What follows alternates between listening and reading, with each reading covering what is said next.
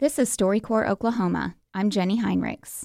In this week's episode, Remembering Our Soldiers, Michael Beach and his adopted grandfather, Bill Freeman of Maysville, came to the Oklahoma City mobile booth to talk about their shared experiences as veterans of the Navy. Michael tells Bill about remembering his own grandfather and his quest to make sure all of the men and women from Oklahoma who have died on the fields of battle have just a little piece of home.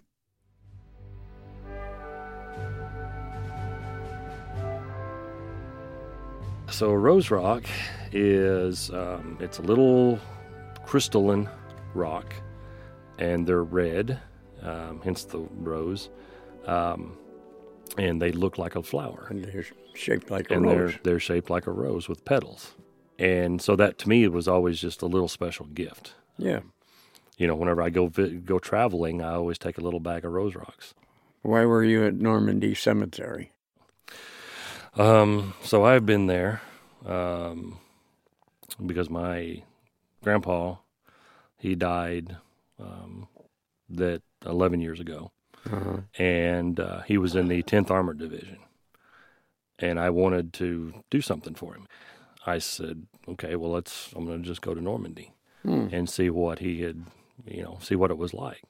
So I went to the cemetery and just started walking around. And and you see all of these crosses and stars of David all around. And Yeah.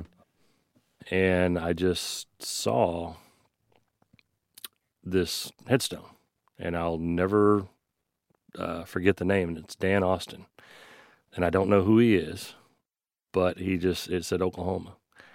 And I just I fell apart. Hmm. you know it was just the fact that this person is here. Yeah. And he didn't get to go back. And that just it it tore me up inside and and I just I thought just like what can I do for him? And so I took the um the rose rocks Rose rocks, that I had um and I'd been giving those to people, you know, through my travels and stuff. And I said I'm going to give him one. Um so that way he'll have a piece of Oklahoma. So I went ahead and did that, and then I found about 20 others that day. Um, and I just was walking around, and I just, if, if I saw Oklahoma, I would put a rose rock on the headstone, Yeah. and, and then I just left it.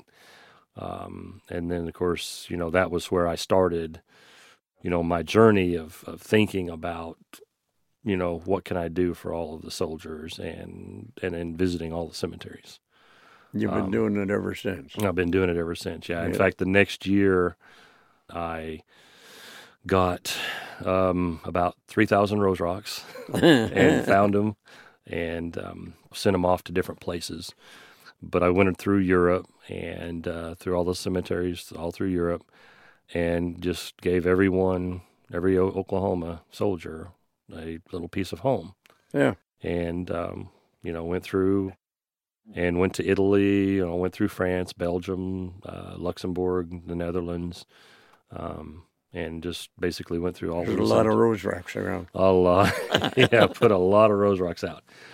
But you know, and I wish, you know, parts of me wishes that everybody could have uh, their own little piece of home. But I mean, to me, it's like, well, if I've done it and I've done it to all of the cemeteries, at least there's a piece of Oklahoma there, There, yeah. you know, That you put there. that I put there.